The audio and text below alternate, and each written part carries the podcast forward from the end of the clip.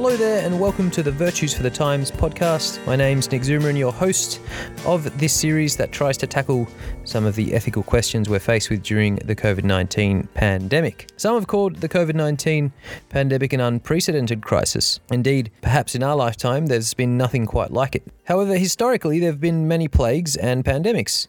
There's the Antonine Plague of the early first century, the Justinian Plague some hundred years later, and then a little further in history, the bubonic plague, or Black Death, just to mention a few. These have been the cause of millions of deaths and hardships that followed, often into the decades after the pandemic's hit. In comparison to many parts of the world, Australia's fared well. For now, we've been able to manage the spread of COVID 19, minimising deaths and illnesses where possible, as we've tried to get on with life albeit in a different way. It hasn't been easy, and avoiding death and illness does not immediately ease concerns. There are many challenges that remain, such as the loss of livelihood, a change in circumstance or physical location, isolation, increased time in front of the screen, separation from family. These are just some of the hardships we still have to face. And how do we face adversity? How is it that those who came before us coped. We have to spring into action somehow, but this isn't always easy, especially if we're not equipped with the mental and physical resources to do so. Today, and through the ages, philosophy has given us some answers. The Stoic philosopher, Marcus Aurelius, lived through war and plague. Boethius wrote his consolations in prison, and it can be said that the work of Christine de Pizan is largely inspired by moments of great hardship. What can we learn from the wisdom of such thinkers? and do their thoughts have any application for our current challenges? To assist us on this topic, we're joined by Professor Renee Kohler-Ryan. Renee is a philosopher and the Dean of the School of Philosophy and Theology at Notre Dame in Sydney. Renee recently published a book on the moral and political philosophy of St. Augustine and contemporary philosopher William Desmond, and also an article on the influence of Edith Stein on the development of Catholic New Feminism. Renee has a keen interest in medieval philosophy and the influence of philosophical ideas on how we understand what it means to be human. Renee, it's an absolute pleasure to host you on Virtues for the Times. Thank you so much, Nick. Really happy to be here. Now, to get stuck right into our topic, Renee, many would consider philosophy a discipline of ideas, but of course, these ideas also enable us to take action. How significant are philosophical resources at a time like this? Well, I think philosophical resources are always really important. At a time like this, when what we're finding is that we have more time on our hands than we're probably used to having, uh, I think that philosophy is potentially even more helpful than ever because it can help us to think slowly and deeply about what's really important in life. And when we might want to sort of jump up and go out and do something, we might have to say to ourselves, now, is that really the right thing to do given that I'm here in these extraordinary circumstances? Um, we've had to think about things differently during the whole COVID crisis, and uh, philosophy gives us the tools to do that. I think in in a way that not every other discipline would do so. Um, and what I mean by that is this: if I'm trying to figure out, so when it was when it was really tough during lockdown, and we were told absolutely no essential going out, I'd find myself thinking, now, do I really need that other piece of, you know, other loaf of bread or not? Or, you know, I think the Prime Minister said. sure, surely that depends on the sourdough you're going to buy. yes. Well, interestingly enough, I didn't take up the sourdough trend. I had a, a moment right. of about five seconds where I thought maybe that's something I should do and and decided not to. Instead, I picked up another philosophy book, perhaps. I can but, confirm it's definitely a trend. Still. Is it happening in your house? Oh, it's, it's happening in my on my street, lines and lines. but, uh, yeah. Sourdough everywhere. Yes, yeah. it is. I think it's really important that that um, that balance between contemplation and action. And that's mm. something that our tradition is really good at, uh, at keeping in mind. If you're going to act well, then you need to think well. If you're going to think well, then that needs to be informed by the way that you act and you see others act. Mm-hmm. Okay, so so reflecting as the sort of as the crisis hit on uh, just practical decisions as well. What, what do I need to do right now? Yeah. And taking stock of perhaps yeah how to how to prepare. So what do you think if if anything does philosophy have limits in terms of thinking through this this crisis? No, I don't think so. I don't think philosophy should have any limits. uh, when I was writing my PhD, my supervisor once turned to me and said, because I said, yeah. oh, well, that's really going into literature a little bit, isn't it? Or that's going into political philosophy. And he said, no, philosophers go everywhere. I see. You can't tell a philosopher to stop because philosophers do not stop. And I think that that's probably probably a good thing. You can't you can't overthink right. thinking, can you, Nick? I don't know. No, no, I don't think so. I mean, I, I think insofar as as uh, you think about something, uh, one might argue that we are we are philosophizing. So yeah. I mentioned sort of a little bit uh, in, in, the introduction, a little bit of the, the history of, of plagues and perhaps some thinkers that may have thought um, over history. Uh, so, if if you could tell us uh, who you think have been some important ones, I mean, I mentioned sort of the work of Marcus Aurelius, Boethius. Uh, there's also Augustine, uh, Christine de Pizan, if I've got that correctly. Um, so yeah, tell us about how, if you could just maybe pick a couple, because obviously it's it's too it would be too much to try and cover the philosophy of, of all of these great That's thinkers. Right. Um, but yeah, perhaps if you could keep, keep, pick a couple and, and what you think the important contributions have been. Yeah, sure. So when I was looking at this in preparation for our conversation, it struck me that each of these thinkers was able to take the long view of things, and I think that that's really important. Um, so, if you look at Christine de Pizan, to start off with her, her her husband died of the plague. So there's a mm. direct, um, you know, you know, she was a victim of a pandemic you could say. Mm. And her response to this was to do something quite extraordinary for her time. So she lived in the, she sort of straddled the 14th and 15th century, died in 1430. And when she was widowed with three children, she decided that she was going to do something that hadn't really been done before by a woman, which was to support herself as a writer. And one of her greatest works is The City of Ladies, in which hmm. she goes through the whole history of everything and talks about all of the women throughout history who have made a difference. And that was something quite unusual to do at the time. So um, she had always been supported first by her father, who made sure that she had a really good education, and then by her husband, who said, if you enjoy thinking and philosophizing, I want you to keep on doing that. So she felt very comfortable, I suppose. Um, well, I mean, it, it, despite all of the hardships that she mm. was enduring in going ahead and doing that. Um, but it struck me as interesting that, you know, she's in this particular circumstance. She's directly affected by a pandemic, and her response isn't to run away, but instead to look more deeply into what it means to be a woman across mm. the ages, not just in her own time. So that's one. So you gave me a few to think about there. Mm. Um, look, it's not it's not exactly a plague link, but I'll give you a bit of a plague link. It's um, okay. Augustine, because you know I really like Augustine, and so I do I do know that I need to pop him in there. I came across the fact that in Toledo in 1268 there is a story about the people of Toledo. So you like this because it's Spain, mm. um, being under attack by a plague of locusts. So not a pandemic, but still, it's a plague. So I think that counts. it's not the bulls either. Not running with the bulls. So, oh, well, that would be Pamplona, I suppose. But, that would be yeah. Yeah, yeah sorry. Um, and apparently the people went out and prayed to Augustine, and he appeared to them and got rid of those locusts. So he might be a sort of patron of. Um, wow. Um, the plague. But the patron of plague, plague go away. Yeah, plague go away. See you later, plague. um, um, Augustine, though, like he's someone who responds well for the most part to adversity. He had a bit of a fiery temper mm. um, occasionally, but I think it, you know, when provoked, mm. you might need to be a little bit fiery sometimes. Yeah, and sensitive guy. He, sensitive guy. Yeah, that's right. I'm a fan. That's I'm right. a fan. I'm a fan. Glad to hear it. Um, when when Rome fell, he wrote the City of God that was a pretty monumental effort, you know, to say, okay, Rome has fallen. What does this mean? And mm. then what does he do? He goes back to the fall of the angels at the beginning of time and then through Adam and Eve and, you know, rolls on from there. And interestingly, in terms of what we're talking about today, spends a lot of time talking about the pagan virtues. Right and how they need to be transformed by the Christian virtues. So that seems to be, when you look at Marcus Aurelius as well, just mm. briefly, he opens the meditations talking about the virtues of others and how they've influenced him. Yeah, right.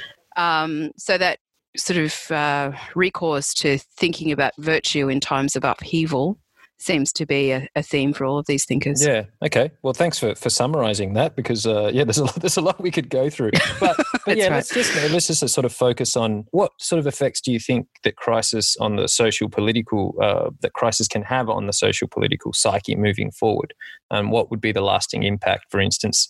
Of some of um, these great contributors that we're talking about here, uh, with their reflections uh, in these challenging times. It's going to be really interesting in 10, 20, but you know, 30, 40, 50 years to actually see what came out of these times because I think it's a, mm. it's a bit hard to see right now. Um, I was reading something recently that you know, 100 years ago, we had a big flu epidemic, and no one mm. has really talked about that for a very long time. It's just sort of come back to our consciousness because of what we're going through now. It was kind of um, the, sec- the First World War happened, and and that put it out everyone everyone's minds to some extent, but it had a huge mm. impact. Mm. And um, I've run into a couple of people who were actually around, like they were kids during that time, but they sort of remember hearing about it or um, you know we've got a, a cent, um, what would it be a centenarian um, who mm-hmm. lives on our street and she considers herself a baby of the spanish flu epidemic and it's right obviously really impacted the way that she thinks about her life. So I look at my kids, um, and I think they'll remember this time, and mm. I wonder what mm. they'll make of it. But yeah. what have others made of it? Like I said, I think they talk about the virtues a lot, but we shouldn't underestimate just how much it impacts people negatively. So it's all very yeah. well to say, yeah, great, we're having all these conversations about virtues, but actually lives are being touched and and sometimes people are crumbling in the present circumstances. And to me what's been really interesting and sort of devastating in its so in its own way is um, the way that society is being forced to see how many people are underprivileged and marginalized in mm. like we've become pretty complacent, haven't we? And, and now we're so. seeing yeah, that there are really a lot of people we do not take care of well enough at all. Mm, yeah, that's definitely one thing that's been that's this is highlighted, I think, for all of us. You mentioned virtues there. So at the individual level, um, whether someone has experienced, you know, grief or just, you know, not being able to get in touch or different sort of things that the different challenges that this pandemic has thrown up. Uh, I, I'm thinking just because you know I, I, also mentioned this thinker Boethius um, was someone who wrote the Consolations and spent a lot of time alone. Um, what I mean, what what might be said about philosophical resilience, like at this time? Do you think, Renee? Resilience is an interesting one because I think it's really related to that mm. classic virtue of courage or perseverance yep. or um, fortitude. That's the word that I'm looking for. Um, you know, sometimes yep. you have to play, but they're all related to each other. So it's that ability to really take some knocks and to keep going.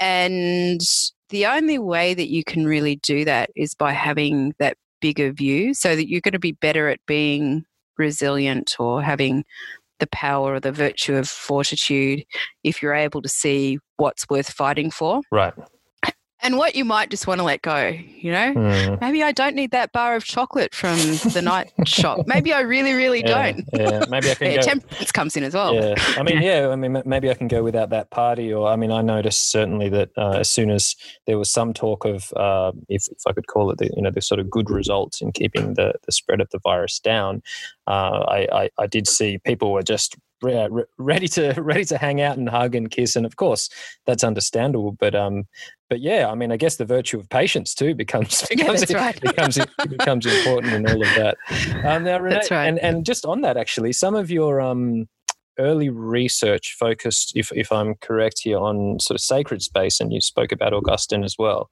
um, architecture and, and, space. And, and I just wondered from a philosophical standpoint, yeah. How significant do you think the theme of space is to, to this pandemic? I I think um, you could you could broaden it out and you could say that yep. space is really important, but presence, like physical presence, is really mm. important.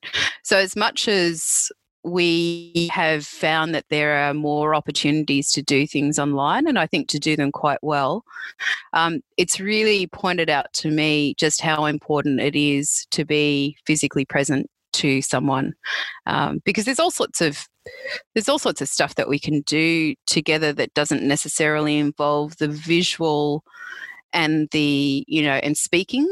Um, if you're sitting down and having coffee with a friend in a park there's a whole lot more going on there than looking at each other on a screen um, mm. so, in an age where screens have given us tremendous power, I hope that it's also a point where we can step back and say, okay, but but what's missing from that?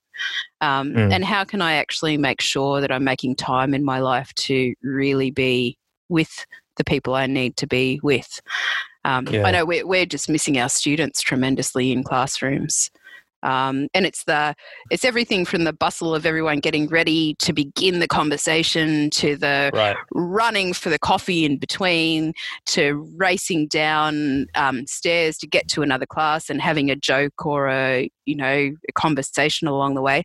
We're just missing all of that, and I think it's good that we're missing it. If we weren't, I'd be afraid that we're turning into sort of Cartesian right, right, right. and you know how I love could, Descartes. You know, I know, I know, you, I know you love Descartes. Yeah, but as if we could just do conversations like this. I mean, one of the things that um, that uh, that I've reflected on in terms of space, and I'm sure you have too, uh, being set up at home, whether it's teaching or working from home, is the fact that we invite people in, even, albeit in a, in a sort of visual uh, way over the internet, but we invite people into our space. Yeah. And I've heard some commentary suggest that, yeah, this can be quite invasive too, because um, we're not in our normal like work space. So, I mean, what, what do you make of this sort of uh, dichotomy, if I could call it, between of working from home and working in the office, and um, you know what what can we take from that in terms of what's healthy and what can turn into um, something yeah. that's perhaps unhealthy in this situation?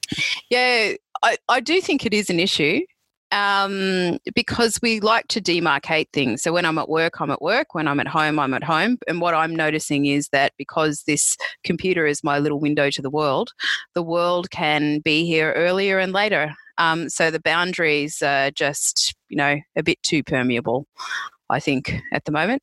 Uh, and it'll be good to get back into that demarcation of space a bit more.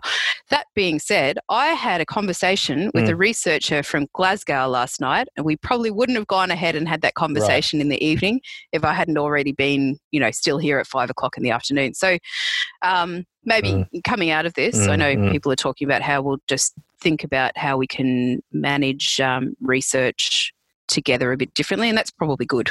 We'll have some key yeah. findings in that way. Yeah, no, no. I think I think there's definitely some some benefits to to all of this, such as you know striking up a conversation with someone on the other side of the globe when it's uh, a particularly inspiring and important conversation to to, to have. Renee, I think that's all we, we have time for um, this time. Was there anything you, you wanted to to add about just you know how important it is to to be able to reflect um, at this time and and and I suppose what philosophy can do for us? Yeah, well, philosophy at its best is helping us to find out the meaning of life. Sometimes we joke about that, but it is actually true that philosophy should be, and it's something that every single human being in the entire universe can do. They can sit down and they can love wisdom and they look can look for meaning in the big and the small events that they're caught up in their everyday lives. So I'd encourage everyone to mm. um, make some time and space for a bit of philosophy every day. Fantastic. A great note to, to finish on. That's Professor Renee Kohler Ryan. Thank you for joining me, Renee. It's been a pleasure.